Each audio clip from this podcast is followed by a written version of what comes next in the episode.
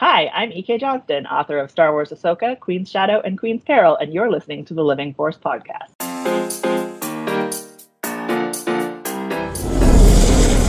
Welcome to the Living Force Podcast. I love the water.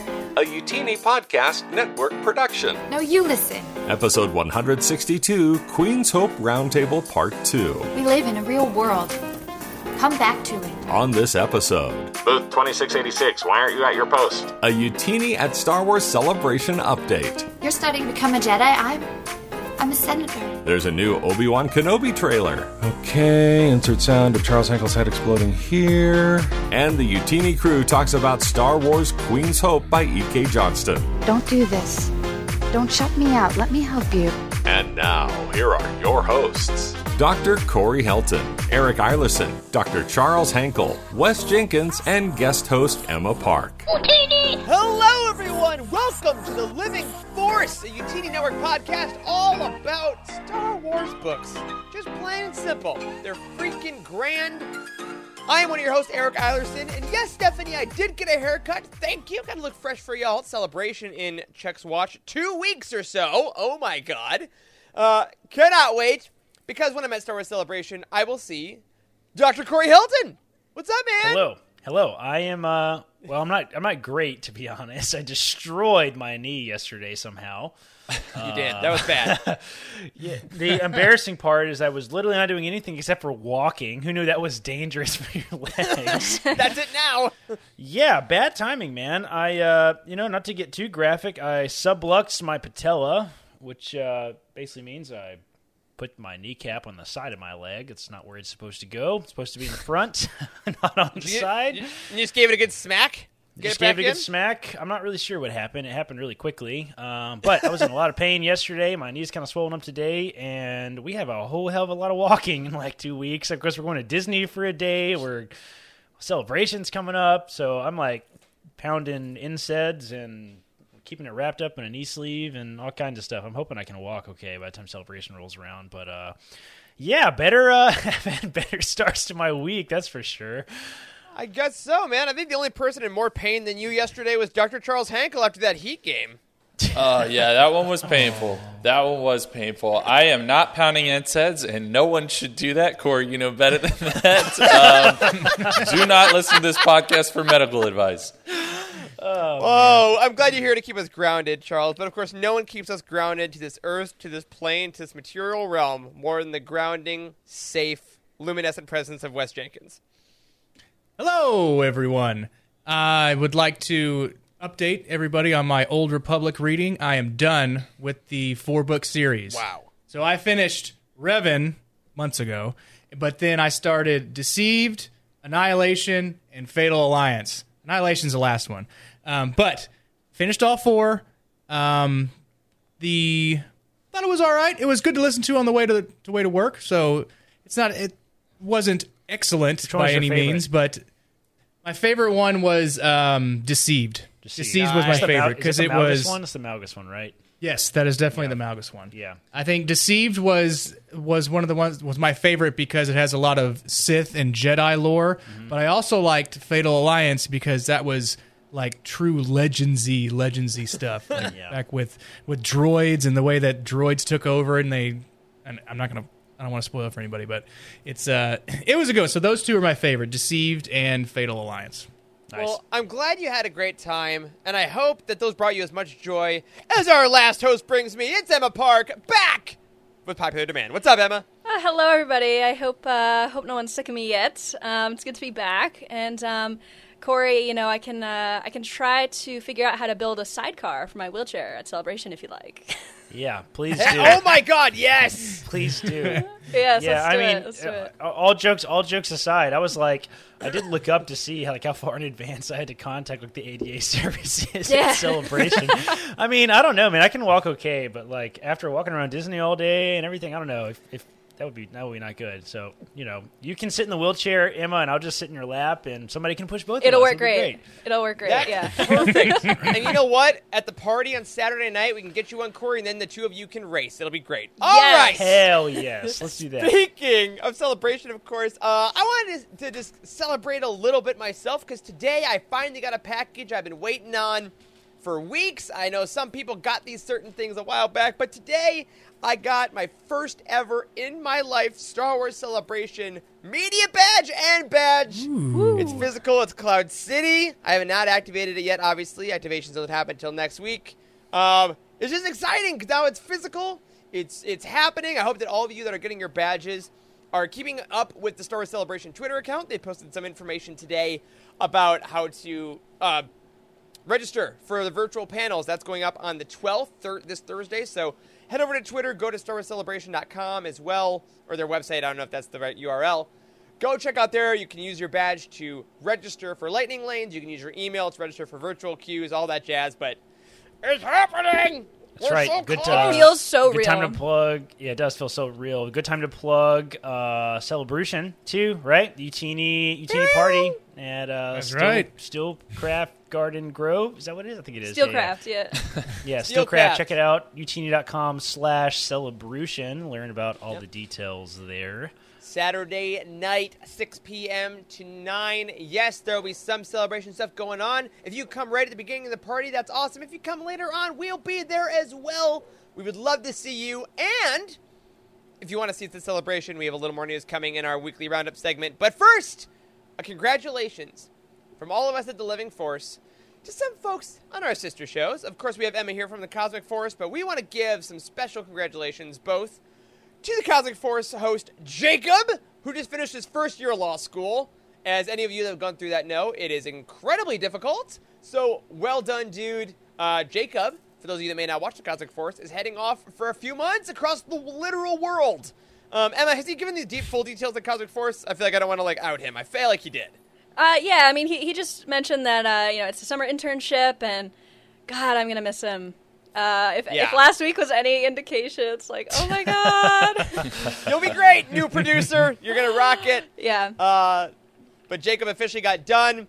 And then, of course, our buddies over on Legends Look Back, Jared and Freddie, both finished their master's degrees. Wowza. They've achieved the rank of master on the Jedi Council.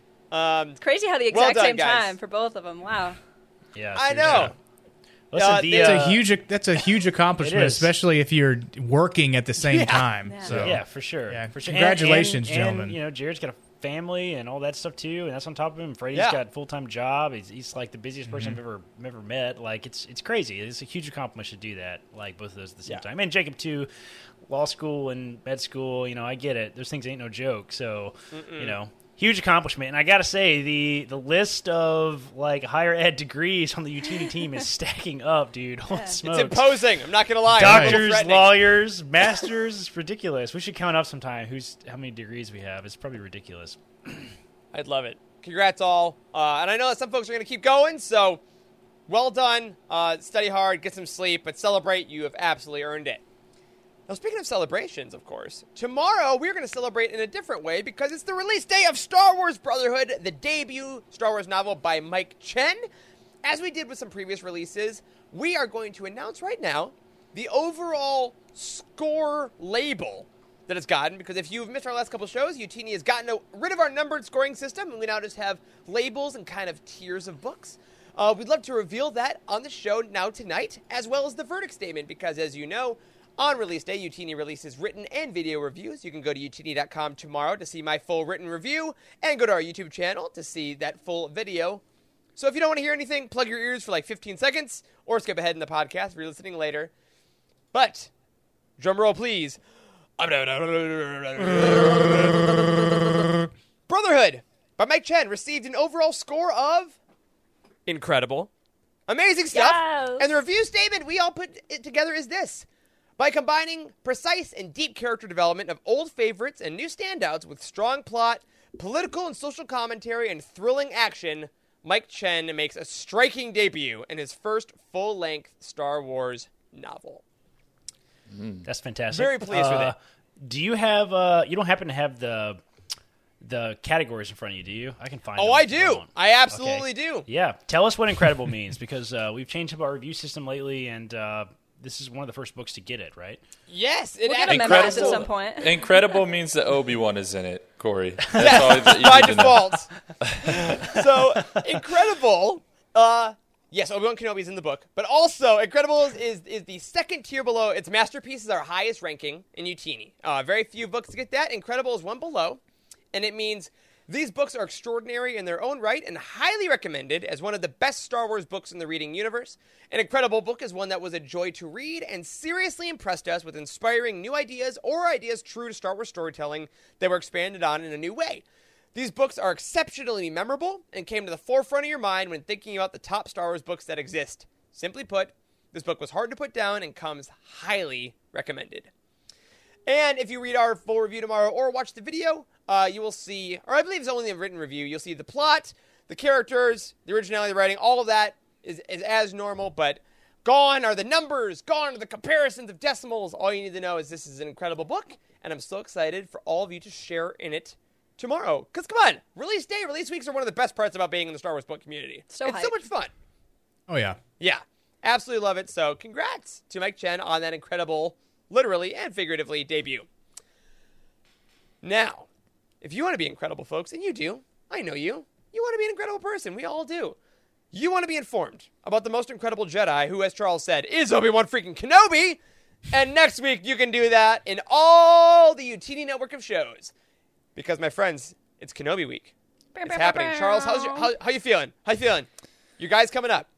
Listen, this is how you know how excited I am about this. It's going to make up for anything that happens in the NBA playoffs. If the Heat lose their next two games and they're knocked out, I still have Kenobi. You can't take that away from me. That is quite the statement. That is – exactly. Wow, that took me back. Well, exactly. It makes sense, though, because it's going to be a phenomenal week. We are starting – Monday, the 16th, here on The Living Forest, kicking off with a Kenobi character spotlight in canon. We'll be going over some of Obi-Wan's best moments in canon, some of the best books in canon that are all about him. Wednesday on The Cosmic Forest, Emma and those folks are going through a lovely Obi-Wan Kenobi comic called, Emma, From the Journals of Obi-Wan Kenobi. It's really awesome. It's from the Star Wars 2015 series, if you don't recognize the name. Yes. Some amazing interludes were done with some amazing Mike Mayhew art on that. Isn't that right? I believe so, yeah. It sounds familiar. It's astonishingly good stuff. Thursday, speaking of astonishingly good stuff, Thursday on Legends Look Back, the crew is doing a roundtable on Kenobi by John Jackson Miller that, Emma, you're going to be on as well. Isn't that correct? I believe so, and your girl got to start the book. Let me tell you something. You are busy. Is that a first-time read-through? Yes, it is, which is why I desperately wanted to be on the show because, I definitely want to, share my thoughts on it. I'm really excited. I got the audiobook so I can kind of, listen to it faster. College has taught me how to listen to things quickly. So, and then I'll follow along. So, I'm really looking forward to it. I've only heard good things. Yeah, audiobook is a great experience of that one for sure. Yes, and that'll be Thursday. Friday night, Wes, I know the game nights have been tumultuous. We've been trying to pull things up. Where are we at as far as emulators, as far as events? What are we thinking? What are we feeling? So, I checked into the emulators, and an emulator is a program you can put on your computer where you can run old Xbox or PlayStation, Nintendo, whatever. It just runs as the console on your computer, and then you can load games onto it. So, I checked on that, and there's not one emulator that works well with Obi-Wan Star Wars game on the original Xbox. That sucks. There's not one. It will pull up and it'll display like the start menu, but the gameplay you can't play it. It's all, and the coding isn't correct. That's why me and Eric need to learn how to do that so we can get new jobs. That's right. But so I do have an Xbox. I actually have two of them, original Xboxes. They're at my duck lease, about 2 hours away. Wait, your duck? That's right. The place you leased to a duck? Correct.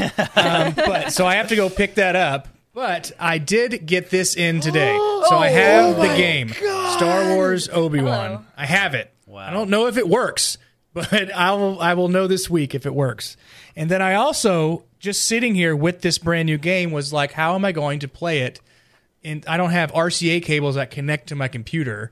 I need HDMI. Mm-hmm. So I had to order an HDMI cable for it, for the old Xbox to connect to it. So hopefully this all works out correctly. I've done it with the mini SNES or the SNES mini, and it's hooked up to the computer just fine. So God willing, we're going to get Obi-Wan on Friday night at 7 o'clock for the continuation of Kenobi Week. That would be spectacular. Wes Jenkins, Chief Technology Officer at Utini, everyone.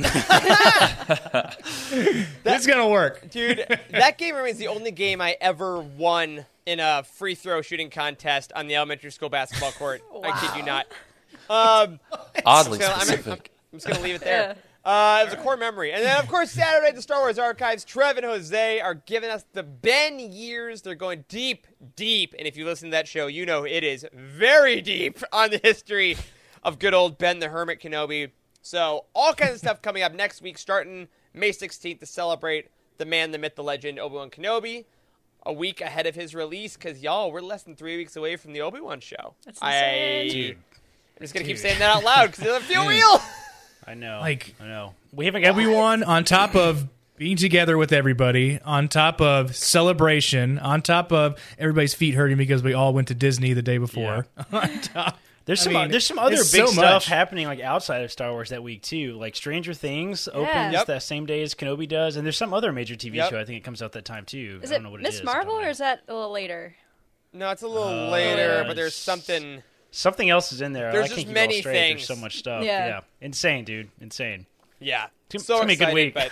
yeah. Yes. Remember when this was announced and we were like, there's no way this is going to happen. And like now it's here. Yes. Oh, yeah. The Obi-Wan show. Sure. Yeah, we're like, okay. Yeah, it'll get canceled. Okay.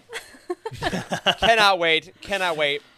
All that's coming to you next week. And, of course, it's all made possible by our wonderful folks in our Patreon community. And we want to thank our newest patron, David Bruda, who became an annual patron this past week. Thank you so much. We hope you're enjoying all the extra content we have over there. All of our commentaries. Revenge of the Sith is up. Rogue One is up. Attack of the Clones is up. Phantom Menace is up. And our next Patreon goal is our Infinity's UTD Network Multiverse of Madness. Anyone? Event. Oh, yeah. Where we're all going to switch shows. And, of course, the Utini documentary is being – the Living Force Utini documentary, I should say, is being edited as we speak. We're going over actual edits of it this week. And that is our $1,000 goal. I'm not going to say anything else about it. You want to see it. That's what I'll say. I have a small – James in the chat. What's up, dude? I have a small little ad to Patreon. We don't get to do this very often, but I've been wanting to – talk a little more about what we spend the money on and stuff, like, because people ask sometimes, like, and we do big purchases and stuff, like, you know, we've said last week and a couple weeks before that, like, you know, we've paid all this money for Star Wars Celebration. We've spent like almost $6,000, I think, on Star Wars Celebration, and that is like hugely thanks to our patrons. And I can't wait to show pictures of our booth and what that's going to be. We're going to talk about that a little bit later. But last week when I was on the Cosmic Force, like Emma was saying, we had some major technology issues, and with Jacob taking a bit of a leave of absence from producing that show, we needed a quick, fast technology upgrade. Wes and I got together and we're like, listen, man, let's just get Emma a gaming laptop. And we're like, we have the money to do that. And that is incredible to be able to say, like, thank you to our patrons for letting us be able to make rapid decisions like that. Because, like, if we were having to save up, you know, for several months or weeks to be able to afford an object like that, you know, it makes it hard to continue to produce the content that we do. So special thank you specifically to our patrons for helping us be able to afford a new piece of equipment to help us produce some of our live shows, which we were able to make an easy decision and just make that purchase, which is really incredible. So thanks a lot, guys. Yeah, absolutely. Thank you. You guys are saving me so much hours of trying to figure out what the heck is the problem. And super, super appreciate every single one of you. Yeah. Yeah, and we try to be as, like, obviously transparent as we can with you all. And you're right, Corey, we don't talk about it too much, but, like, we every single one of us here is a pure volunteer, and every cent that we get from any kind of Patreon, any kind of ad, is all to make these products best for you, because we love that you like watching, and we love that you love consuming what we have. We love that the site makes you happy, the videos, the podcasts. So thank you all. And, again, tune into the Cosmic Force next week to see, oh my God, it's so smooth now. Yeah. And if you want to join our Patreon community, you can head over to patreon.com/Utini and help us, I don't know, get a little more swag to give y'all celebration. So, all right, y'all, celebration is just over 2 weeks away, and the info keeps coming in, and the Slack channels are going crazy at Utini because we now have a booth number. That's right. All the boosted exhibitors got announced for Utini. Or no, for all Celebration, just for us. Sorry. Just for Utini. All of our booths got announced that we have. We have a single booth. It will not cost us $2,800 to rent it, despite some incorrect emails that we got. But we do have a number. It is booth 2686. So if you look at the convention map, we're by 2686. Lego. We're by Lego, guys. Oh, is it 2187, Stephanie? I wish we were 2187. Oh, that's so cool. Amazing. Oh man. Rich. Yeah, we're in the fan area. They also sent us a really sweet map, which I'm probably not allowed to show. So I'm actually not. I do not believe that. They didn't give us. They didn't give us any instructions. I was about to pull it up. I know you were. Don't, so let's don't pull the map up.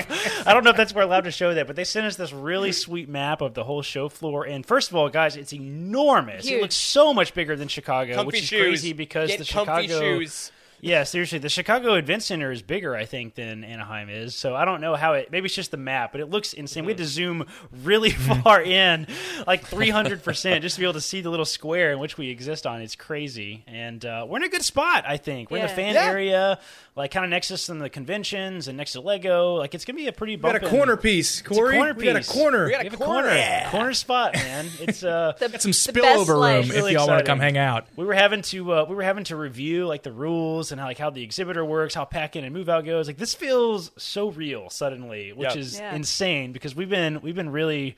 This has been like when I started UTini, this was like a lifelong achievement. If we make it to Celebration, I will feel like I made it. And man, I'm just getting more and more giddy the closer we get. Like this is nuts. We get to get there early. We get to see the stuff where nobody else does. Like it feels so.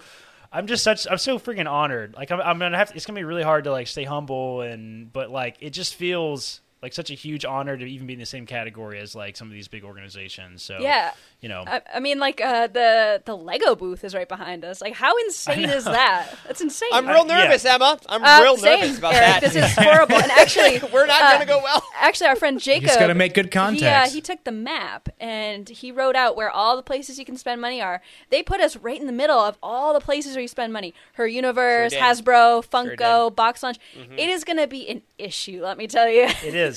It is. The good news is they also announced today that Lego is one of the big exhibitors that you have to like use reservation and have to win a lottery to even get access to the exhibit. So, it's a good thing. I wonder if they'll have mystery boxes there. Hope not, Wes. You in the mystery box, dude. I'll tell you what. So Emma is actually putting together. Our panels, our booth schedule, because we have a lot of folks from UTini that are coming there, and some of us will be going around like doing panels and like tweeting out media coverage and taking video, and other folks will be at the booth at different times. So if you want to come say hi, there will always be a UTini member there. We hope to say hi. Like if you get some swag at those booths, swing on by, show us what you got. It'd be super fun. Come hang out, get some free stuff, get some bookmarks, get some stickers. We're very excited to see you. 2686, and the panel's on Saturday morning at 10:30 a.m. on the fan stage. Can't wait. No, another thing we can't wait for is something that might have slightly higher production value than our panel, and it's the Obi-Wan Kenobi TV show. Because, y'all, we got a new official trailer on May the 4th. We could not escape him, as Reva would say. I just want to go around real quick, y'all. What were favorite parts of this trailer? Charles, I know I keep coding for Obi-Wan stuff, but this is what you got. This is your year, bro. Like, what was this like to watch this full trailer, and what did you love that we didn't see before? Okay. Well, first let me just say that I was at work when this dropped, and I mean, it was relatively early in the morning, and when you're in the hospital, when you're working in the hospital, the morning's a very busy time. That's when you sit around a table and you all kind of like talk about what you're going to do for every patient in detail. I just left as soon as I saw that this thing came out. I just left. I found a secluded area. I had my phone and I just watched it for the first time. And I mean, literally goosebumps every inch of me, goosebumps. And I think if I had to choose a couple of things that really excited me, one, probably the most exciting thing for me, that final shot of Ewan just in the classic Obi-Wan robes is what it looks like, right? I think so. And you hear that Vader breath come in. I mean, holy smokes. It is literal chills, dude. Yeah, and it's tangible, the type of conflict that we're going to see between Vader and Obi-Wan again. And I know it's real because we're seeing more and more footage every time, and it still doesn't feel real. Yeah, that was amazing. And it might be like creative use of audio, right? Like maybe that's not the Vader shot, but like the composition, you're right, was so beautiful. The skill with which they lit it, everything, you're right. Okay, yeah, Justin in the chat. I'm gonna say that my favorite part was also Owen Lars being like, "Oh, like you trained his father." Yeah. The memes, like, the harsh. The memes were immaculate. So harsh. Oh my god. Oh. Literal. He must be trained. Yeah. Oh, you mean like the guy that almost died? Just one bad experience, and that goes all out on Obi-Wan. You know, yeah. You know what's the next line is actually Ewan saying, "It was one time." You know what's crazy too, though, is when the first like teaser trailer came out, we talked a lot about that really dark shot where it looked like someone was shooting at the main character in the foreground, but he was holding a blaster, and we were like, "Who is that? Like he's using a blaster. It's probably not Obi-Wan." No. We saw nothing but like hand-to-hand combat and blaster use in this trailer. He flipped the guy over his shoulder and then spun around and did like a freaking sniper shot. I'm like, he's committed to not using the lightsaber, that's for sure. He's committed to not being civilized, shall we say. Damn straight. Cannot wait for it. I'm excited, man. I can't believe, listen, the only thing I want to say is I cannot believe that we are this far after Episode 4, and we are still creating more details and connective tissue to explain tiny little details in the original Star Wars film from 1976. That is 45 insane. Years. 45 years later. Insane to me. Like, one of the first scenes, like, the only thing that Owen Lars had to say was, like, "Oh, that old wizard, like, he's nothing to be concerned about," you know? Like, like that's insane, dude. It's insane. Actor made, like, $84. He was like, "All right, great, done forever." Exactly. Insane. And they're just pulling these characters from animated, like the fifth brother. Yep. I'm not sure the third sister is in animated. Yeah, she's new, but we did get confirmation that she is the third sister now, Reva. Okay, right. So that's amazing. They're starting to pull those animated characters and to live action. And video games, too. It looks like maybe Fortress Inquisitorias from Jedi Fallen Order, maybe. Yeah. Yep. The Purge Troopers. We saw those guys from Fallen Order as well. Yeah. Like, yeah, Grand Inquisitor looks better too. You know, say it. I'll say he looks better. I think the original issue was like the lighting. I think honestly, they used CG to elongate his head. Now he looks better. I think that's what the answer is. He did need a longer head. He needed a longer head. Yeah. Just put him in the trash compactor a little bit. You know, you can say that his head is growing on me. You know what I mean? Wow. Thank you. I'll give you that one, Corey. That was pretty good. Well, if somehow you're still interested in that show after Corey's description right there, fun fact, Obi-Wan comes out. You know when it's coming out. I'm not going to tell you. You listen to a Star Wars podcast. You know it's coming out soon. But I will say, if you followed along with the toys of Star Wars, as a lot of us do, you remember that Boba Fett had Boba Fett Fridays, which totally had never disappointing, always great merchandise that came out. Every week that I'm sorry, that's not fair. But every week that Book of Boba Fett came out, they promised cool stuff. We never got a Chris Hansen Funko, but they did say that Obi-Wan Wednesdays, which sound a lot like Utini Tuesdays, and we're gonna find that contract. Obi-Wan Wednesdays are starting up on May 25th with exclusive merch drops for the Obi-Wan show. They do already mention Funko and Lego and things like that. So if y'all are interested, like some of us on this show. That might be a Slack channel that's all about toys. Maybe. Get ready every Wednesday. Emma, what are you stoked for? What do you want? Oh, gosh. My kingdom for a Reva Funko Pop. That's all I want out of this. If that's the only thing we get, I will be happy. I want a Lego Fortress Inquisitorius. Oh, dude. Okay. I will take that as well. That's quite the want, my dude. I know, but like, can you imagine, like... Even if it's in micro scale, you know what I mean? Like, built from just studs.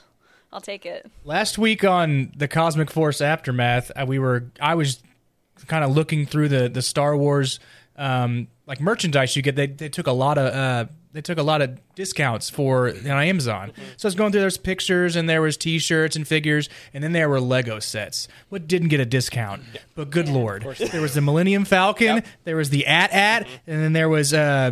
One of the like the Galactic Battle Cruiser or something, like $800, man. It's ridiculous. Like, that is my dream someday.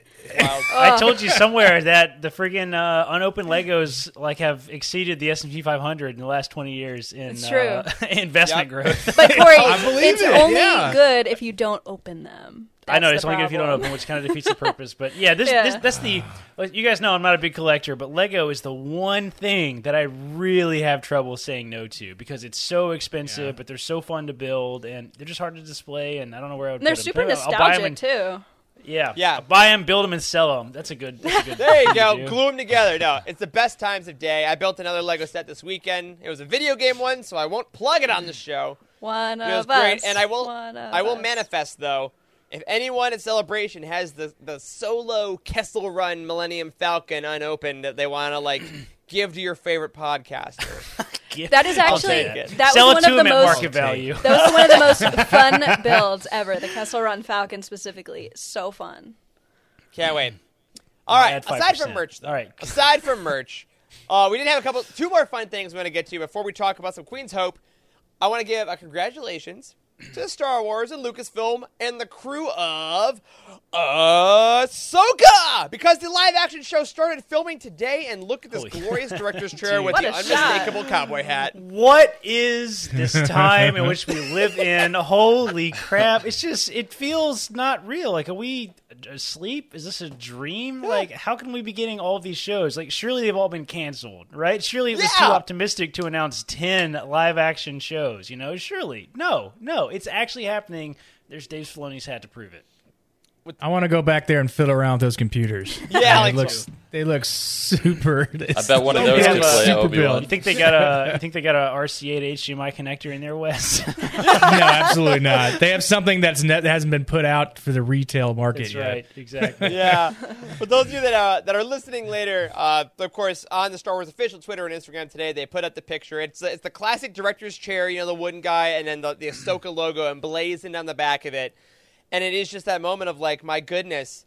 I thought, you know, if we're lucky, maybe 10 years down the line. Yeah. Like, we'll get Ahsoka something. But I also believe today was Rosario Dawson, who plays Ahsoka. I believe either yesterday or today was legit her birthday. Oh, wow. So what a great way to spend it starring as Ahsoka. And if you haven't watched the behind the scenes of the Book of Boba Fett Disney Gallery that dropped on May the 4th, there's some great stuff there of her losing her absolute mind, seeing Mark Hamill. Yeah. And it really makes you makes the heart really happy. Yeah. You can tell that she's just as much of a fan as we are. That's always my favorite thing is when you can tell the actors and actresses just love the thing that they're acting in just as much as the fans do, because then you know it's in good hands. Day one, congrats on that team. Can't wait to see the show. But before that show comes, we're going to get many, many, many books, including Brotherhood Tomorrow, most obviously. But the next pre-order, Shadow of the Sith, just got a new excerpt today on IO9, and it was a great excerpt. I think Adam Christopher has an amazing writing style. If you haven't read the excerpt, go for it. If you don't want spoilers, of course. But most importantly, we got an image of the Sith foe that we saw, I believe, on the cover, but it's a little more detailed. And oh my god, I love a good character design, guys. Look at this terrifying beast. It's freaky. Oh, my god. I know. I love it. It's like something out of a nightmare. Are these Kyber? Yeah. Nice. There you go. Are these Kyber crystals? It looks like it. They look like Kyber crystals. And from what we know of it, IO9 did say that, obviously, you know, we do not know the identity of this new enemy just yet. But, quote, they said, we don't know for sure. But IO9 can confirm that if you've been reading the canon Star Wars novels, the true identity of this masked figure will be a familiar face to you. And there has been speculation, I know, in Discord, and even within our Slack on Twitter, some people found characters from the interludes of Aftermath that could work on it. But I'm very excited. I always love a mask and a red lightsaber. I mean, come on. It's a tried and true formula. Well, it always works. You know, there's a lot of speculation to be had, but let's be real, it's Jar Jar Binks. We're finally getting it. You can tell with the nails. Finally, he's canonized as a Sith. You're muted, Corey.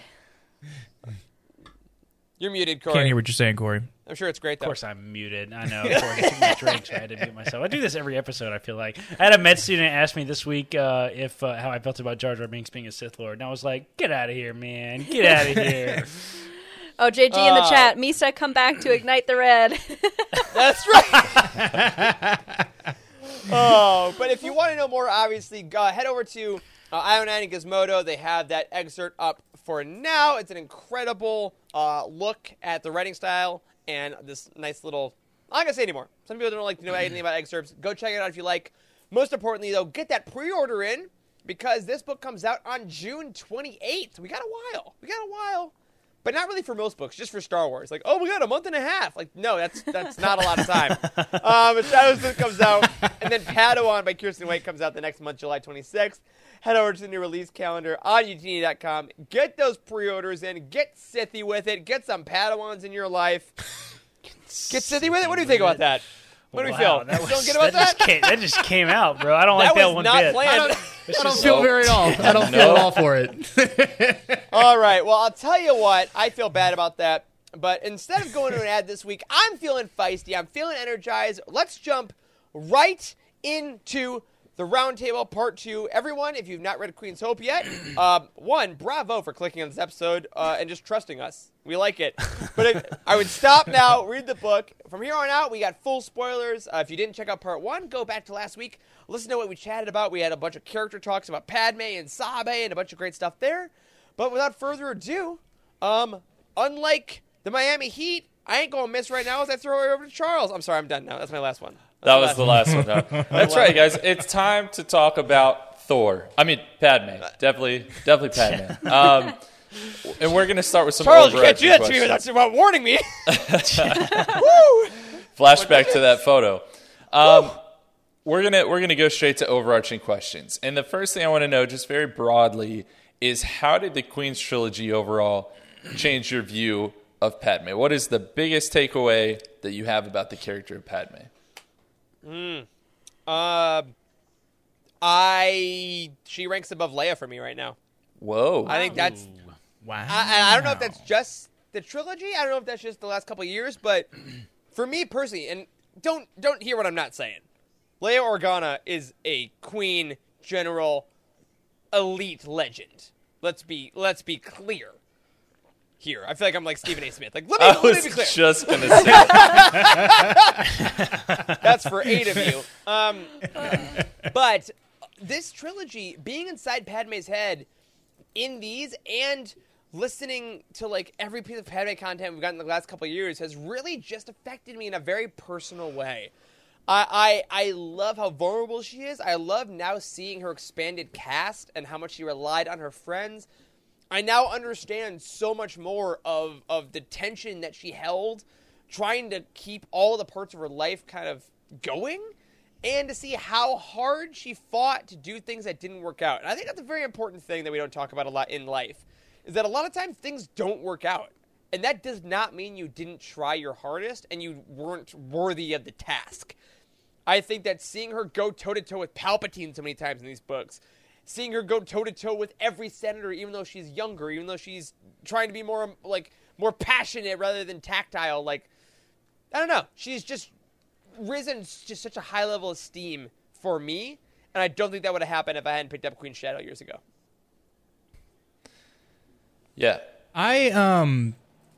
She is a very strong female character, especially for the prequels, but she, like, whenever there was a conflict, she never went with the flow. She always had her own ideas, and that was a part of the movies, but it's essentially in the books, she always had her own ideas of what needs to be done and what she can to help the problem. She will not just say, be like a yes man or a yes woman to go along with what is being put down in the Senate or what kind of problems are being explored. She has her own ideas and has other people that agree with her. So she's a very strong female character that I appreciated, that you can get behind and not just a background character, somebody that you'd want to read more books about. Yeah. Hopefully there's something else after the Queen's trilogy.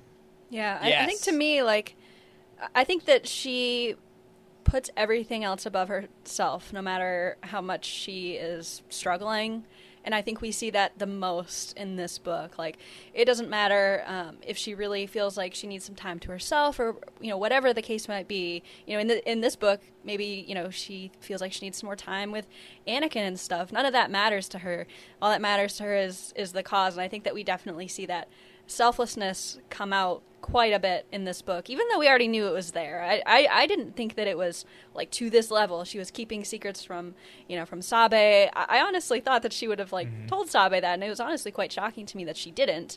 And so I think that told me the most about her, I think, out of any of these books, that she would keep such a secret from Sabe. Mm. She went to save Queen Jamilia's sister before her wedding night. That's right. Yeah. That's Padme right there. Not knowing if that would take longer than a day. Right. Yeah. You know? I'm sure I'll be back. It could have been in like a battle for weeks. And then didn't tell Anakin where she was going. Yeah. He's like, she'll be fine. Yeah. I haven't seen her in 10 years, but how long could it take? A day? Like, what could a banana cost? $10? Like,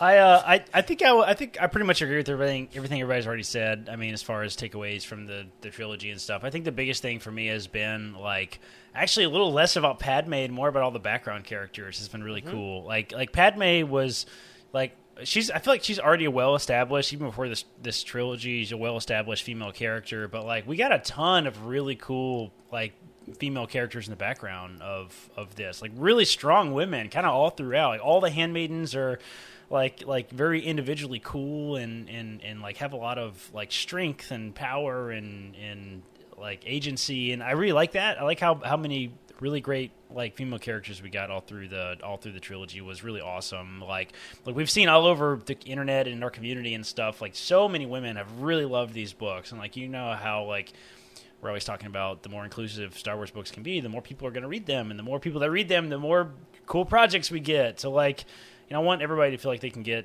something out of Star Wars and see themselves in it. And, like, if this can introduce, you know, some little girl to Star Wars, this is the first one that she picked up because she saw a character that reminded her of herself on there, then, you know, yeah, bring it on, man. Bring it on. So. Yeah. Yeah, it was great. You can judge a book by its cover sometimes that way, you know, and I think that's like one of the, like, the real cool things, like these covers, like, why I have them next to me, like, is that they are all so striking in that way that Padme does literally encompass all three of these women that are on the cover. Even though they're all her, they're all different versions of her. It's true. And I think that in the, 20 years this year since Attack of the Clones, we have seen how hard that was. And even though we only got a couple hours with her on screen, gosh, it's expanded. Yeah. Thank goodness for that, too. Yeah. And, you know, this book did talk about a lot of other people besides Padme. And so, Corey, I'm glad that you brought that up, because it also wasn't just the handmaidens as a group. This book made a point to have these interludes, essentially, about various, very strong women throughout the Star Wars timeline. So, you know, it started out with Shmi, but we also got something about Beru, which I was not expecting, honestly. Brio Organa was one of them. What did y'all kind of think about those moments, and how did they serve the overall story? Like, why were those moments that didn't exactly tie into the larger story of this trilogy, why were they important to include? Well, I think that, like, honestly, those women are so influential in Padme's life, whether she knew it or not, right? Like, she's never, I don't think that she's ever met Bria, or at least not in the context that we know her, right? But she ends up raising her daughter.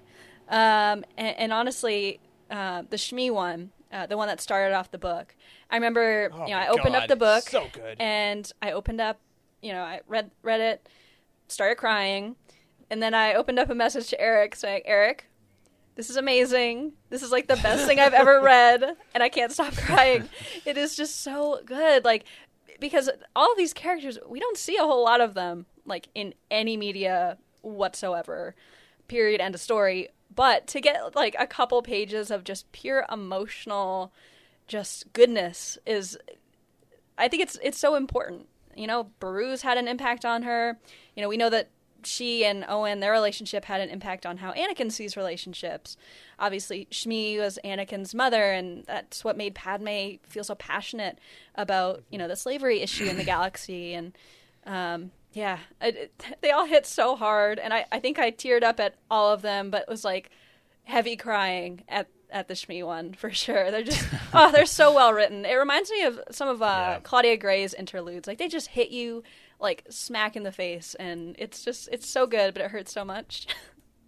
Yeah, I think I agree with you, and I also with what Justin just said in the chat. I do believe – so, yeah, she did meet Bria when they went to Alderaan, I think, in Shadow maybe, but it was also – these were my favorite parts of the book, and I think both for good and for rough, because, like, the majority of the book were not these, which was fine, but these were written so well and started the book that I'm like, oh, my God! Like, they were so excellent that I almost kind of wish there were more of them because they were so interesting and so intriguing, and they were written in such a different sort of voice. And you're spot on, Emma, I think, about like how they affected Padme's life and sculpted her in that way. And it really kind of shows how Shmi, Beru, Bria, like, I don't think it's an accident that we're talking about this like right around Mother's Day as well. It was just this week, like how they literally sculpted the galaxy as a whole, and I think these interludes were so interesting to kind of elevate them even further, to be like, how many of us have known a woman like this that we meet once or does a thing here, but just that moment kind of shapes whoever you are. And then, of course, with Beru, the addition of the White Suns and that evolution kind of changes a lot of things retroactively. But I really thought they were one of the... Clearly something E.K. Johnson really loved to write and put a lot of thought behind, and based on just the pure craft of how they were written. Yeah. And one thing we did learn in the interlude with Brea Organa was that Bail took Brea's last name. Oh, yeah? That's right. I forgot about that. Yeah. That's been around, yeah. So, it has been around. So that's the first time that I have read that. Has been talked about in a long time. So I thought that... Yeah, that's something that's not normally done. I appreciate that was been put into the book. Bale is an icon. He's a feminist hero. Let's be clear. Make that button. Bail Organa, feminist icon. I will wear it. Eric, that's a tattoo you're going to get at Celebration. Excellent. Oh, yes. Very good point. We'll sign you up for it. Yeah. No, there was I will say I like how the interludes – they talked about the character without saying the name until the very end, right? So, like, you kind of, you're like, okay, who's this about to be about? And you would context clues kind of really build up to knowing who it was. And we all knew who it was before we got to that last line, but then it was such a payoff to get that last line and kind of confirm who it was. And, Eric, you mentioned, you know, this came out around Mother's Day, et cetera. I want to point out the Shmi one, too, not just because it was the start of the book, and not just because it was very touching, but this made me realize something. I've always thought Anakin was good at all these things that he's good at. Pod racing, you know, whatever, fighting, flying, using the Force, all these things, because he's the chosen one.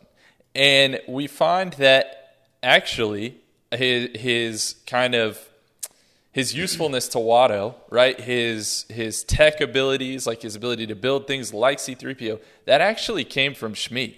Had nothing to do with the fact that he was the chosen one. Like, she was the one that was actually an expert in that, and we see that kind of carried forward through Anakin's story. So that was pretty touching, I think. Yeah, I love that. No question. Sure. That was one of my favorite parts of the whole book, honestly. It's those little throw-ins like that. Yeah. I mean, a lot of really great explanations. There's some popular Shmi, like, not really. It's like a fan want, I guess. Like manifestation, I guess. You there we go.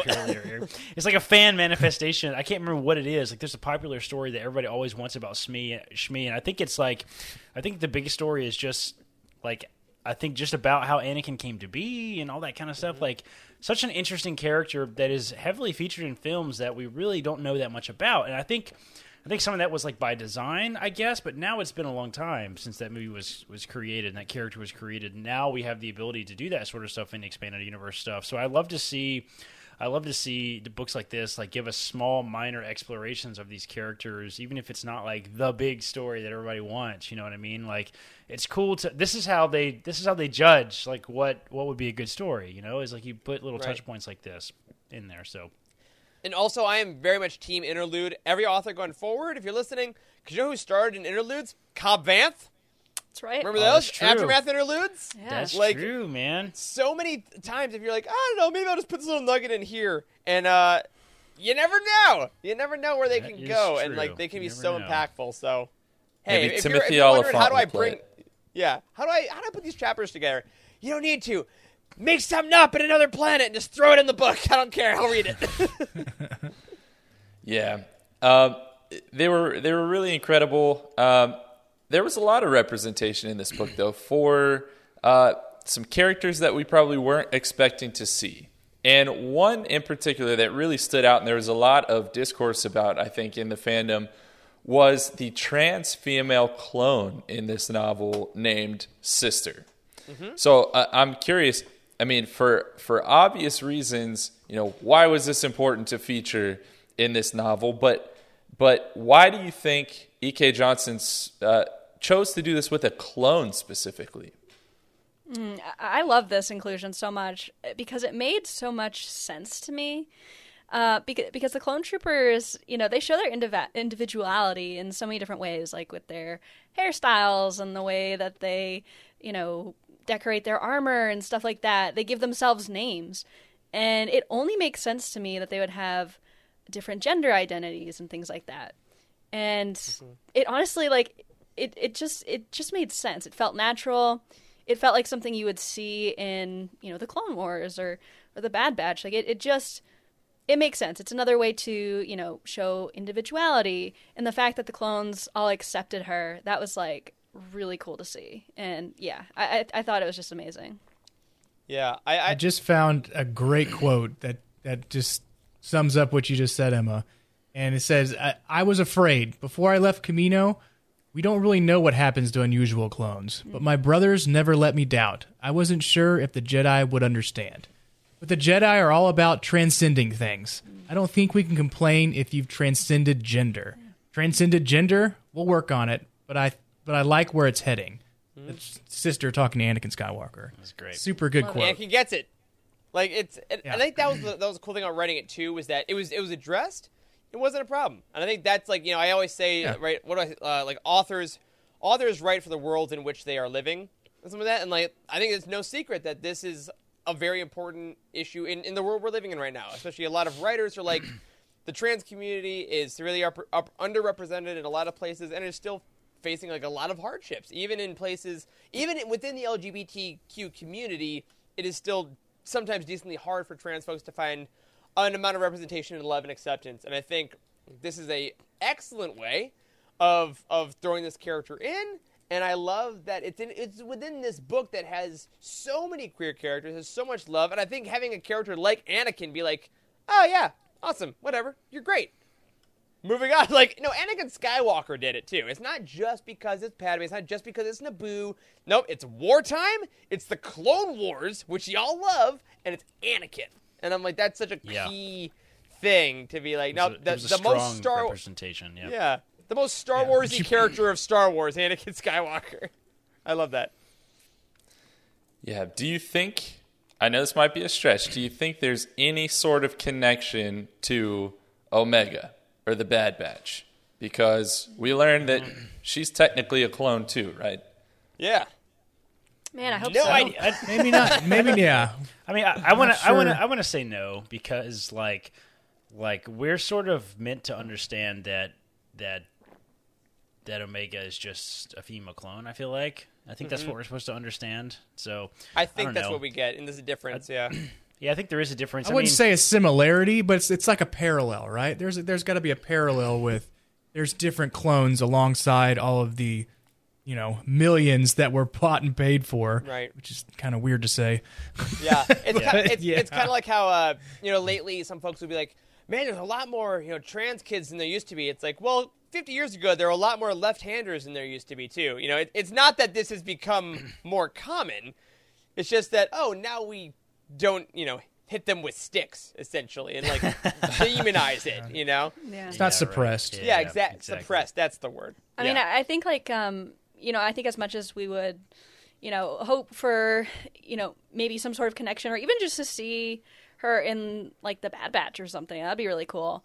I don't think Disney is, you know, there yet, which is unfortunate. But that's why we have these books, you know, at the very least, until we get to that point. That's why we have that representation in these books. Yeah. And if you haven't seen it, because she's a clone, she's a much better shot than the stormtroopers from the original. Yes. Not even close. Love it. Well, aside from that awesome moment, there was a relatively healthy amount, I think, of sort of thinly veiled social commentary, shall we say. So regardless of your thoughts on, you know, legalizing spice, for example, which came up in this book, did those moments ever take you out of the book? A little bit, I will say. Like, it's no surprise to anyone that's ever met me or listened to me on this. Like, I'm pretty decently lefty, both in my natural gifts and also in my thoughts. I'm pretty sure that's an understatement, Eric. I'm pretty sure you have described yourself on the show as the token liberal of the Utini team. That as well. I mean, how could you not be, though, to be honest, though? I mean, you're from, like, you've done the theater thing. That is a very much, like, ingrained in liberal stuff. For good reason, too. Yeah. I mean, a lot of unrepresented people participate in that community. Yeah. So I learned a lot. 100%. So I'm, like, politically, all the stuff that was, like legalizing spice, all that stuff, like, I am very much aligned with. That being said, the way it was handled in this book, it did take me out now and then. Because I think that just for the pure ways that it came up, it did seem slightly inorganic, unlike the spice itself, which I'm sure was very organic. Hashtag Chicago. The pure stuff gets a better, better price on the street. Because I have actually quite liked, like, the spice in Star Wars is always interesting because George Lucas made a universe for kids full of drug lords and kingpins, and we just kind of got to roll with it. Like, there's a hookah den in Return of the Jedi, and everyone's getting high and drunk, and then there's a lightsaber fight. Like, this is what the world is. It's also hilarious that spice, which is like the hardcore drugs, is something that we can find in our kitchen, but cigarettes were death sticks. Like, that's so. Yeah. Like, I haven't had medicinal cocaine in my life, you know what I mean? So I think that, like, that particular thing, just the handling of it, I wasn't the most delicate and organic thing, to answer your question, Charles. Yeah. Yeah. I agree with that. I would agree with that too. And you know, I follow E.K. Johnson on Twitter and stuff, and she's you know, she gets out there, man. Like, she really gets out there. Like, she can be a little in your face sometimes, and, you know, if that is the way that you express your belief system, then, you know, so be it, I guess. But, you know, that makes it, it's not my style either, and it makes it kind of hard. It makes it hard for me to not separate author from content sometimes, like when I know that you know, Johnson's as outspoken as she is, which is fine. But yeah, I think when I know that about the author, like, reading the page, it's like, it feels like some of the words feel like they're happening in the Star Wars universe, and you're just in your mind's eye and you're there, right? But other words feel like, okay, this is E.K. Johnson. You know what I mean? It feels like I'm reading. Yeah. I see the author's face reading me this passage rather than I see, you know, the pages happening as they're occurring, right? So, which is a little bit hard for me to get behind sometimes. Like, you know, I think we're seeing more progressive thoughts in ideology in Star Wars in the last, good Lord, 3 years than we've ever seen. Like, it's happening, like, in more and more books, which is amazing, and I love that representation. But, like, it to the point it's happening at such a great rate that, like, I feel like we don't necessarily have to be angry about it. You know, we don't have to be so aggressive about trying to put every single possible type of representation we can put in one single book that we can squeeze in there because, like, that's my belief system. I want to see what I can get away with, which is what it felt like a little bit at times, which I don't know if that's a fair assessment or not. You know, it's not that I even disagree with any of the ideas. I loved all the representation we got in this book. It was fantastic. Don't get me wrong. So, like, I don't know. It did take me out a little bit to answer the question. And it's not because I disagree with any of the things that were put in there. It's just, it just took me out. I mean, I don't know how else to get around it. Like, there's some things that are too close to home, I guess. You know? Yeah, what I mean? I think you hit the nail on the head. There is, it's not, as you're saying, a disagreement with the ideas. It's that a lot of us are using these books to escape, right? And so when you introduce sort of some politically charged or socially charged, whatever ideas, it can sometimes take you out and take you back to some of the stresses, you know, that you're trying to escape by reading this book. I think that's kind of what it comes down to. I know exactly how I personally feel about legalizing marijuana, right? But do I want to explore that politically charged thing in a Star Wars book? I don't know, man. That's kind of heavy, man. I just want to freaking watch lightsabers and shit. You know what I'm saying? And I think that's one of the fun things, like Justin wrote in the chat earlier, like when Daniel Jose Older put in like non-binary characters in Last Shot, made it a very major point that all main Star Wars characters just respect pronouns. They just it's not an issue, and I think that's like and like seeing like Yana and Sasha had their relationship in Queen's Peril, and Queen's Shadow was like great, like that's just what the world is, and it's an idealistic view of the world. And I think it just purely comes down to how the page is written. I think that's all. Yeah. Like, do I think it shouldn't have been in there? Absolutely not. I love that it was, like you're saying, Corey. But Charles, to your question, did it take you out and put you back in the real world? It did for a second because of the craft itself. Yeah, I agree with you. And I feel it shouldn't be. Thanks. I agree with you, Eric. Like, I think that it's kind of the difference between representation and then straight up politics. Like, and it definitely has to do with how it's written. You're right, because, you know, representation can be folded in very naturally because that's just how the world is. It's very diverse. Mm-hmm. It's folded in. I like that. It's like, you know, but political commentary is not in our everyday lives, and it is not representative of what our everyday lives are like. Not all of us. I mean, if you work in politics, it's different, but, you know, there's very few of us that do. So I think it's just a difference of how it's written and also just, you know, if it's natural, you know, our everyday lives are so diverse, agree with you that. Know, so of course representation is going to feel more natural than political commentary. I think that's, you know, whether you agree with it or not, I think that's absolutely, you know, normal. Mm-hmm. Yeah, no, absolutely. But, you know, aside from those moments that maybe took you a little bit out of it, or maybe they didn't, I want to look ahead a little bit because, you know, this was sort of like an unofficial trilogy, if you will. I mean, it became certainly an official one, but when it has a page on utini.com, Charles, it indeed. Is an official trilogy. It's a canon Thrawn trilogy that's like a trilogy, you know? Yeah, alliances, right. Treason, Zahn. Do you want to write another one? Yeah. Yeah, we can make a trilogy. Well, so if this trilogy were to have a sequel of any kind, I'm curious, what aspects out of this entire trilogy would you want to see it focus on? Because there really are a lot of options. I mean, this opened a lot of doors.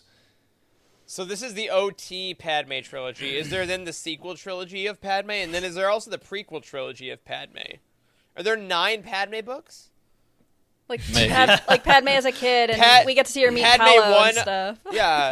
Then there's Sabe, a Star Wars story, which no one sees, but is actually very good. And then when it streams, it's actually watched quite a lot. Okay, I get it. Oh, that's a good question. We talked about this a lot last time, and I would like to see the Sabe Tondra story to be, I mean, just elaborated on with the White Suns, with that device that they found that they can. They can remove that the detail that EK got into about what happens to you whenever they find you, and they just like have a self-destruct mechanism that kills the slave. I mean, that's insane, right? Like, it just you could try to get that person back to help, like, you know, help you with whatever you're doing, but no, you're just gonna kill them outright. No, but that whole maybe that's like that whole piece of Sabe and Tondra just doing that, what they do on Tatooine and how they get, how they free slaves and what their relationship is like. We only got a little bit of their relationship in, I think it was in Queen's Peril, right? And then, and so a little elaboration on that would be stellar. I mean, that's probably the main thing I got out of this book was I want more Sabe and Tondra, like, love story going on after this. Yeah, that would be good. Yeah, I think the crappy answer to this question, then I'll give hopefully a good one. The crappy answer is that I wish Padme hadn't died so we get more Padme. Like that's you know, like that's the crappy answer is that I zombie Padme book. Yeah, like I would love the bits of her and Anakin's marriage that we get to see in this book are really quite lovely, and I really want more of them, but that's not a thing. A sequel to this trilogy, though, I agree, Wes, I love the Sabe Tondra story. I think there's a lot more in that. I would also, I know we've gotten some of the Amidala stuff in the Vader comic, but it's still a Vader-centric comic that involves Sabe, and then it got caught up in the Crimson Reign arc, and like, it's a little less straightforward. I would love an actual full-on story from the perspective of the Amidalans and Sabe and Rick Ollier and Sashay and all of them actually reckoning with either what happened or just going on an adventure of some kind. I love how they're written in text, and I love seeing them in comics, but because there's so many things happening in those books that are like bigger, I kind of want a more intimate story like this trilogy with those characters, because I want to be in their heads again. I want the quiet moments again, and I would just really love to see that expanded on. And I think that tonality is best served in a novel versus a comic, which is phenomenal, but I just think a different kind of storytelling. Yeah, you totally stole my answer there, because I was going to say, like, something with the Amidalans, you know, because they're super interesting from the comics. I will add on to that, though. Like, specifically, I would love to see the book start with Padme, right, when she's pregnant. I would love to see, like, what was her pregnancy like? Did she learn her lesson and tell Sabe this time? Like, you know, what was all of that like? And then, you know, we see her, you know, die, unfortunately. And then I would love to see how Sabe reacted, how all the handmaidens reacted, and then see the formation of the Amidalans. Like, that would be really cool. Yeah. Who came up with the name? It was probably Yane, right? Probably. No. Like, it was probably Rick. He's secretly creative. Rick Ollier is like, guys, I'm really good at marketing. I'm sorry. I've hidden this from you. I'm actually amazing at this. I went to marketing school on Coruscant. I never told anyone. No one asked. Oh, man. If I die and, like, you want to avenge my death, you guys going to form a secret club and call yourselves the Heltonians? Yeah, but more importantly, Corey, who killed you? Caitlin, obviously. Caitlin. You get my life insurance policy. I must be real. That'd be my first guess. I'm a doctor. You know, I got a fat life insurance policy. Yeah, I probably should be saying that on the air.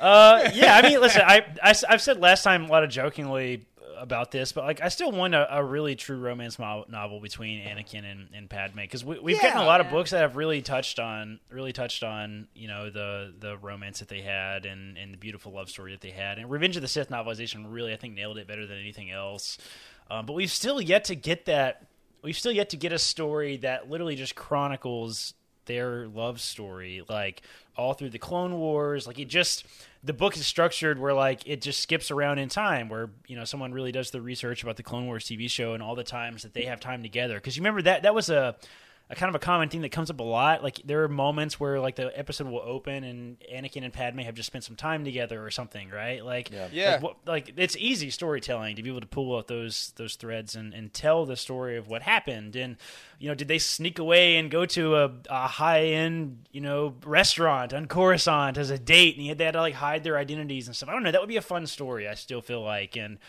like, we still haven't quite gotten the, like, Everybody kind of villainizes Anakin, maybe rightfully so, right? Because he's Darth Vader, of course. But like, nobody has really dived into like, maybe he was an okay guy, like, to Padme. Maybe there was a reason that Padme liked him, right? Like, I will say this, because the embargo is up, and this is not a full spoiler. You should read Star Wars Brotherhood. There's not a lot. But there are some chapters where that tenderness of Anakin and Padme, Mike Chen actually, he does include that. Okay. Nice. Yay, and it's really beautiful. Hear. So a little tease for some of y'all that haven't read it yet. By the time this is up, I hope you've all pre-ordered it by the time the audio is available. But if you haven't and you're looking for some actual just Anakin and Padme, like on date night or just having some nice like intimate times, there are some chapters. And it's really nice. Thanks for that, Corey, because now what I need is a story about Padme and Anakin on a date at a restaurant, and Yoda comes in to pick up takeout, and and all the hilarity that ensues. I knew that you guys were going to have something to say about my stupid desire. I want to see Padme and Anakin eat out together. Let's go to a nice restaurant. At Dex's. Yeah, Dexter's. Oh, man. Obi-Wan comes in for, like, intelligence, being like, I don't see you. Just be cool. All right, well, all that said, we're going to move on from the overarching questions. We're going to talk about some Easter eggs. Admittedly, there aren't a whole ton that I'm going to throw out at you guys, because there are a lot of, like, not in-jokes, but kind of inside references, if you will.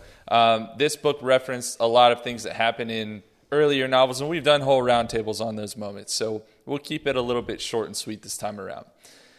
On page 24, Panaka is talking about Sashay, or is interacting with her, and says, he didn't address her by an honorific, and his face softened a little bit when he spoke to her, even as his eyes lingered on the scars he hadn't been able to prevent. After all this time, he still didn't fully understand what he'd built. And I just like this moment. I think it's interesting to see how far Panaka's ideologies have drifted from those of Padme and the Handmaidens. I'd really like to get more of that transition, because we see where he was and where he ends up, and we saw a little bit of that middle ground this time around. I want that whole story. Yeah, that's a great one that we had to chat about in that sequel. Is like Panaka, we get a little bit of that, and then we get a little bit of him later in Bloodline. Is it Bloodline or Leia, Princess of Alderaan? I don't remember which one it is, but he's a fascinating character. I think it's Leia, is maybe. I don't know. Good old Quarsh. Mm-hmm. All right, page 34. Quarsh. Such a strange name. It just rolls off the tongue. It's just guttural. It's just like all Star Wars names, you know. It's like, who are you talking about? Oh, Quarsh over there. It takes a lot of effort, you know. Oh, yeah, Quarsh? Yeah, what's he's your dreamy. Name? Q. My name's Q. I just go by Q. Oh, my God. From the Bond films? No one calls you that, Quarsh. Oh, my God. Knowing enough about Corey's childhood, for sure, he used to say, I'm going to go Quarsh this bug over here real quick. Why am I being brought into this? I mean, you say? Oh, we saw that picture in you. Man. All right. Page 34. Here's a quote. There was a shrine to Qui-Gon Jinn's memory on Naboo. 10 years had passed, but it was still a popular pilgrimage site. And this is just another cool moment. I think it has been mentioned before that there was a shrine to Qui-Gon on Naboo, but gosh darn, that is deserved, and I love that it got another shout-out here. Loved it. Yeah, I mean, he pretty much saved the planet. Love to see the fan art of that. Yeah. Yes. All right, page 68. Yoda is thinking to himself, and it says, he missed the days when the Order had let him take younglings out on adventures beyond just the usual quest for their Kyber crystals. And that really took me back. Was like, so the Order doesn't let him anymore? Like, isn't he the Grand Master? Was he forced into retirement? It's like when he's like grandparents are like too old or something and they can't drive and you you know, like exactly. Yoda. Yeah. Yoda had his starship license taken away. Yeah, exactly. I wonder if that's like a mild High Republic reference though, you know, because of all the High Republic adventure stuff. Like he took too long of a hiatus, and they're like, "Listen, this is the only thing we can trust you." It's like, hey man, you can't just disappear like that. Yeah, in phase adventures 3, aren't. He comes back pushing kids off the top of the temple and hoping they maybe he accidentally killed one. Is that what you're saying? Read Midnight Horizon. We don't talk about that. All right, Yoda on page 69 says, yes, always in motion the Senate is, which was, of course, a nice callback to his future line from Empire Strikes Back. On page 71, we had... Always in motion the Senate is. Yep. Could also be like a little callback to his fight with Palpatine, and they're chucking the Senate pods around, you know, they're in motion. Oh, yes. Indeed. Boo! Boo! Amazing. Well, speaking... You're not immune, Emma. Speaking of the Senate, on page 71, we have a quote, the Gungan's well-meant speech in the Senate had allowed the Chancellor powers that Bale did not approve of, but he was enough of a realist to admit that it would have happened anyway. Chancellor Palpatine had a way of getting what he wanted. And I loved this. Thank you. It is not Jar Jar's fault. Everyone always talks about how Jar Jar's the one that instigated the emergency powers. No. Okay. It had nothing to do with Jar Jar. And Bail Organa, right, Eric, understands this. I mean, come on. The best political mind of the time, aside from maybe Palpatine, is like, nah, I get it. It'd be fine. He would have gotten one of those E.T. aliens to do it. They would have been like, Palpatine, and that would have been that. You know, okay. Well, it would have been entitled. Matt Davenport in the chat. Hello, Matt. Welcome to the friggin' show. Darth Sidious, I fought. Into exile I went. Sure, Master Yoda. Let's get you your Pedialyte and into your chair. Eat another bug, my guy. Oh, my God. That's hilarious. That's wonderful. That's good. All right. On... page 96, Five Blossom Bread is mentioned, and that's a Naboo delicacy that's featured throughout this trilogy, and it's known to be a favorite of Padme's, and you can even see her share some of it with Anakin in the Clone Wars TV show. And funny enough, if you want to make your own, you can do that because it is in the official Black Spire Outpost cookbook. Oh, no way. Yes. So available go make yourself. For Inside Editions. Yeah. Go make yourself some Five Blossom Bread. On page 102, Sasha is speaking to Harley and says, oh, so it was someone else who arranged for us to sneak out of the Theed Palace to see that concert? And that's a reference, of course, to the events of Queen's Peril and the infamous Neurotransmitter Affection concert. So, one of the greatest retired Utini shirts. Absolutely. Absolutely. On page 125...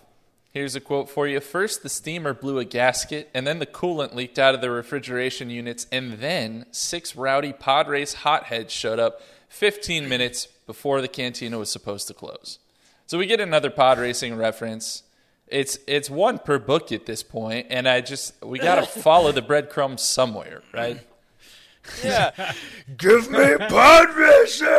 I'm so ready. Pod race hothead showed up. This is the worst thing to do in a live podcast, I understand, but because I don't want to say anything for other folks. Remind me once we get off air about something about Brotherhood. I'll tell you about pod racing. Oh, my gosh. Okay. Spoiler alert. We'll do it. I'm excited. There's not a pod race in the book. I'll say that. Don't get your hopes up too high, but okay. All right.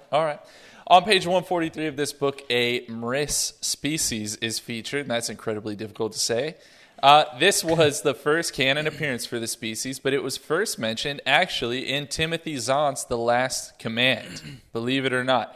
And in the Legends section on Wikipedia, where I do quite a bit of research in my free time, I kid you not, it says, and I quote, Mrissi are not to be confused with Mrissi of Mrist, who are also a small scholarly race of flightless birds. Really? Oh, my God. What? Wait, there's 2 of them? Where is Trev and Jose when you need them? This is a Star Wars Archives episode if ever I've seen it. The wrist episode, hardcore.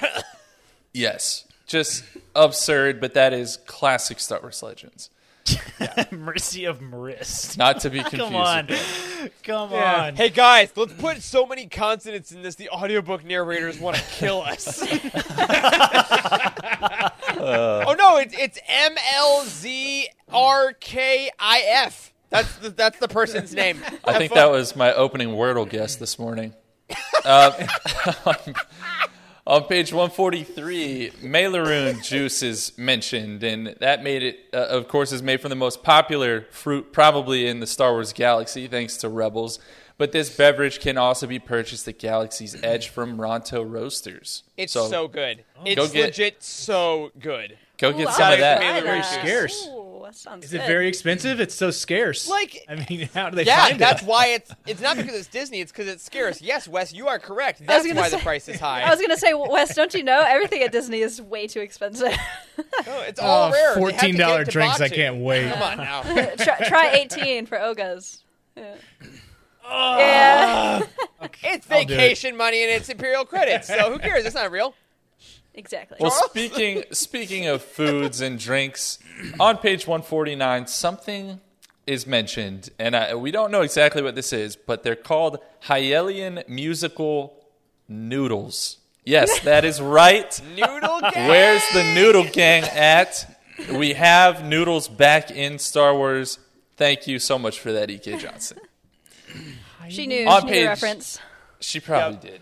On page 154, Anaconda Farr is mentioned, a.k.a. Uncle Anno, as featured in the Clone Wars television series, perhaps most famously when he's murdered in Season 2, Episode 15. Spoiler alert. Famously unalived. I don't remember him. I believe he dies drinking poisoned wine, and that leads me into page 157 when Tanneray wine is mentioned, which is an Alderanian. I'm so proud of these segues. Thank you. It's an Alderanian beverage loved by none other than Bail Organa. On page, order at Oga's. It's fine. Oh, really? Tannery wine is there, too? It's fine and expensive. It's the best you get. It's Sauvignon Blanc with food coloring, but it's Star Wars! Yeah! I bought it. I'll buy it again. Come on. On page 213, Barris Ophi actually makes an appearance, which was crazy. And she says, my master has trained me to fight, and I'm good at it, but I prefer to work in the medical center. And that really grabbed my attention, not because I work in a medical center, but, you know, it's stated in canon that she prefers studying to fighting, I think, on several occasions. But her medical talents are really more of a reference to Legends and the MedStar duology, right? So yeah, for sure. Nice kind of wink and a nod there to some Legends material. Legends. That's right. Uh-huh. Jared is now in the chat. Yeah, he is. On page 215, Plo Koon and the Wolfpack are mentioned, which is a great callback to some of Filoni's favorites from the Clone Wars. On page 246, Dexter Jetster, everyone's favorite Basilisk, makes an appearance as well. What do you know? What do you know? Oh, man. And lastly... your pocketbook. Oh, God. Every time. Every time. We got to get all three. We're like, it's like a Woody doll, but you just got to do the whole thing every time he's mentioned. Last one, on page 253, the phrase aggressive negotiations is used, which was a common line from Padme and Anakin's banter throughout the prequels. So it's nice to see that kind of carry through into these books as well. It had to be done. Absolutely. It did. Yeah. It did. And this roundtable had to be done, and unfortunately, it is at that. That is all we have for this roundtable. I want to finish up just by taking a moment to sort of reflect on this reading experience as a whole. I want y'all to take a moment, give any final thoughts you have. As we explained in part one, where we didn't rate this book with a numerical value, so I don't care how that might have changed if it did in your own mind. I just want to hear your final thoughts on what it was to read this book for the first time through. Corey, why don't you go first? Yeah, happy to.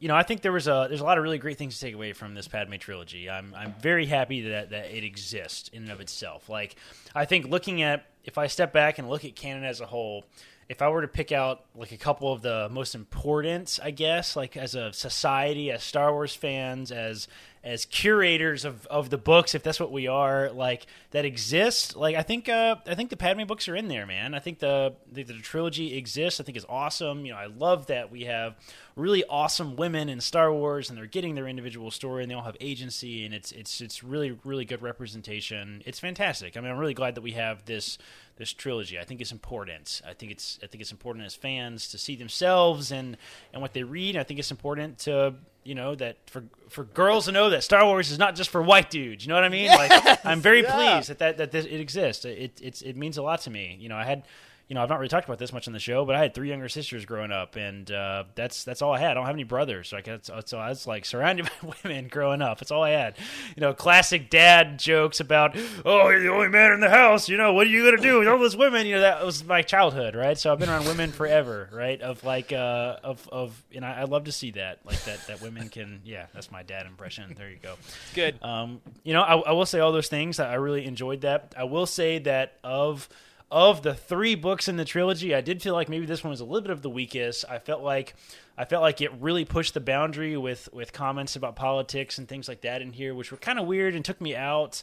Like it felt like a little bit of like the author was a little maybe too injecting stuff in there, maybe a little bit too much, and it sort of took away from the story for me a little bit. I feel like, and you know, the structure of this story in particular, the very last one was sort of odd. We started with strong Padme stuff, we ended with strong Padme stuff. We had a Clone Wars episode in the middle, and it was kind of an odd structure of the book. So, you know, I definitely think of the three. You know, if we're talking of a pure quality basis, this one certainly had a little bit more that it could have used some improvements on, but.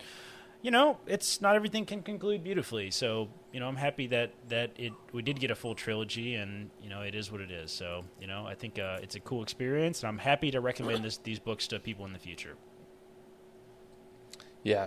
Yeah. Emma, what do you think? Yeah, I am just, you know, generally really happy that we have this trilogy. I think it's, you know, like Corey was saying, it's important for so many reasons, and, yeah, I'm sad to see it wrap up, to be honest. Just getting more Padme content it felt good. It felt like it should have happened like a while ago, and I'm glad that it's at least happening now.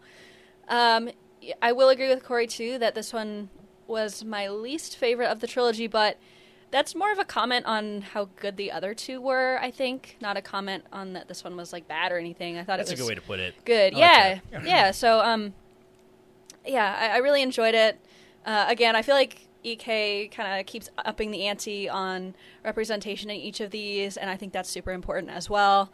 And just, you know, seeing our female Star Wars characters kind of have their own starring role in something, because, you know, they were kind of, you know, kind of secondary in their respective trilogies, and to see them get the shining light that they deserve finally is really nice. And we got a lot of great characters to explore too, and I hope we explore them in the future. Absolutely. Wes, what do you think? So for the overall trilogy, I think this is a great complement to the prequel trilogy, the movies. So whenever we did the first book, Queen Shadow, and we watched episode 1, it was a great like interlude. It was a great like intersection of how like all of the handmaidens worked with Padme, because you saw them in the background, but you didn't know any of their story. And then you got that story. Yeah. And then when you go back and watch episode 1 again, you're like, oh, that is what that is. It made them cool. Yeah, it really did. It did. So that's what I mean. That's the main thing I got out of this trilogy. Like, it was such a great compliment to the movies.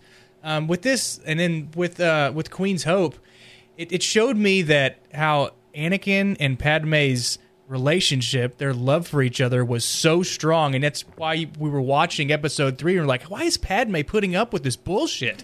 And it's because she was so in love with Anakin, and because she wouldn't even tell her handmaidens, like, and her friends, her best friends, that she would gone off and got married. I mean, so there's your explanation of why she basically died for Anakin, just to try to see if he could be turned away. But I want that line to be in the romantic Padme novel. I want Padme to say, Anakin, I don't have to put up with this bullshit. But I will, because I love you, you idiot. I couldn't finish up my thought because I saw you and Charles just laughing. Absolutely, man. Oh, man. All right, Eric, what do you think? I mean, I think this trilogy...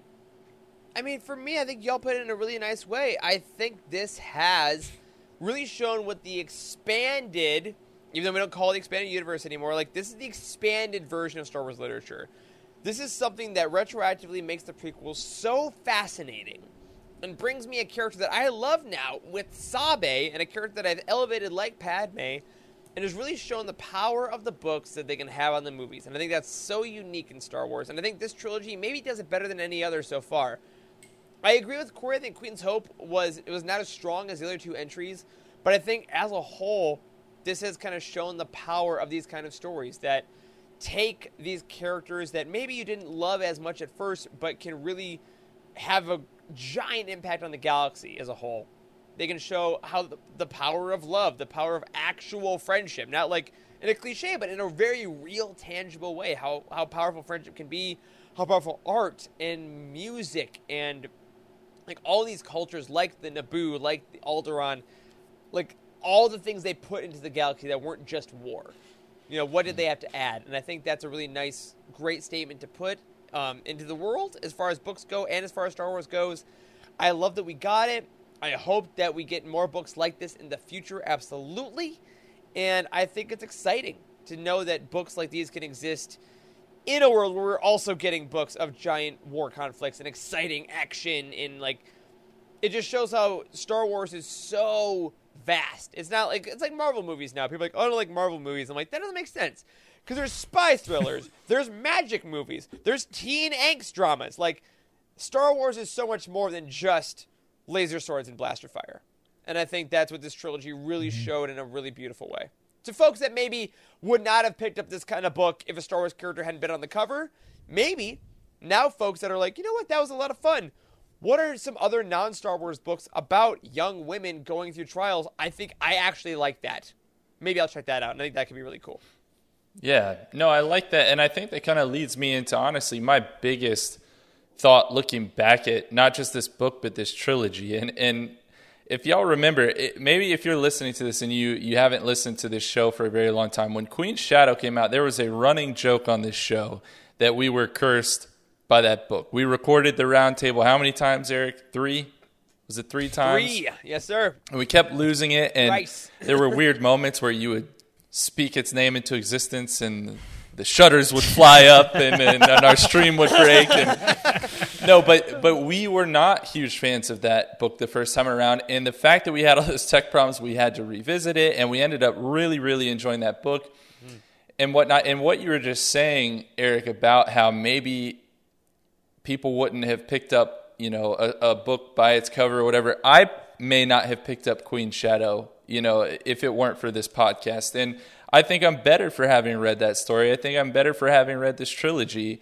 And, looking back, I have some fond memories from this trilogy. So I think that's just speaks towards what this roundtable experience in general does, not just for our enjoyment of a particular project, but I think they're probably bettering us by just making us kick some of these ideas around.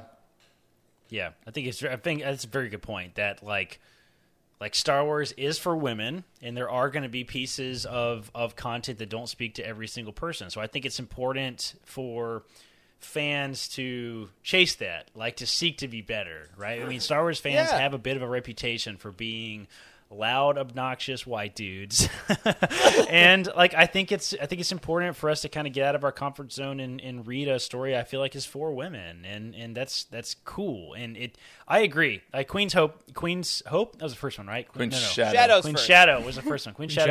Queen's Shadow specifically, more so than any other book in all of Star Wars, since I started a Star Wars book company, has made me a better Star Wars fan. Specifically, I've said before that first kind of roundtable discussion that we did about Queen's Shadow was probably a little more negative, and then we revisited it years later and it was better, and then we revisited it a third time and it was even better the third time. So it's like it that is not a commentary on how we learn how to talk on the internet. It's a commentary on how I learned how to appreciate Star Wars because of things like that, right? And I am a better person for having challenged myself and read something that's weird and different out of my comfort zone. And I think these books do that for a lot of men, and they should, right? I think this is what the path forward looks like, and this is how we get other people to like Star Wars. This is how you get our wives to like Star Wars, and our girlfriends, and our siblings, and I think it's really, really important.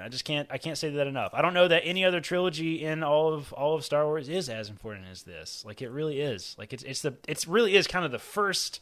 This is there's no other story that's more for women than this. Like and I love that about this trilogy. Yeah, I love all of what you just said, and it's kind of funny because all of our lives women have been reading or watching things that were written or made for men, and now we're kind of flipping that on its head a little bit. And so I think it's a great exercise in just reading things out of your comfort zone, and I love hearing you guys say that, and honestly It never needed to be proven, but just so everybody in the audience knows, these are good guys right here. These are good guys, and I don't know about Wes, but we need a producer. Oh man, I'm the nicest at all for you. That's probably true.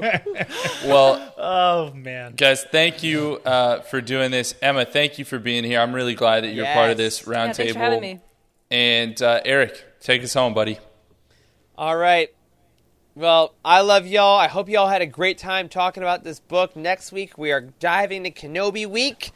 And, my gosh, then it's Star Wars Celebration Week, isn't it? My goodness, it came fast, but I could not be happier to be on this road with all of you. But on that note, my friends, that'll do it for this week's episode of The Living Force.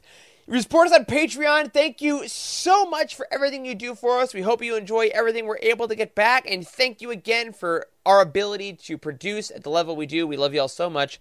A special thank you to OK Endar, Brian Dooley, Patrick Ortiz, Earl Q, and Carl Sander on our Jedi High Council, and Elizabeth Cloutier, Freddie C., and Sally and Chris Eilerson on our Alliance High Command.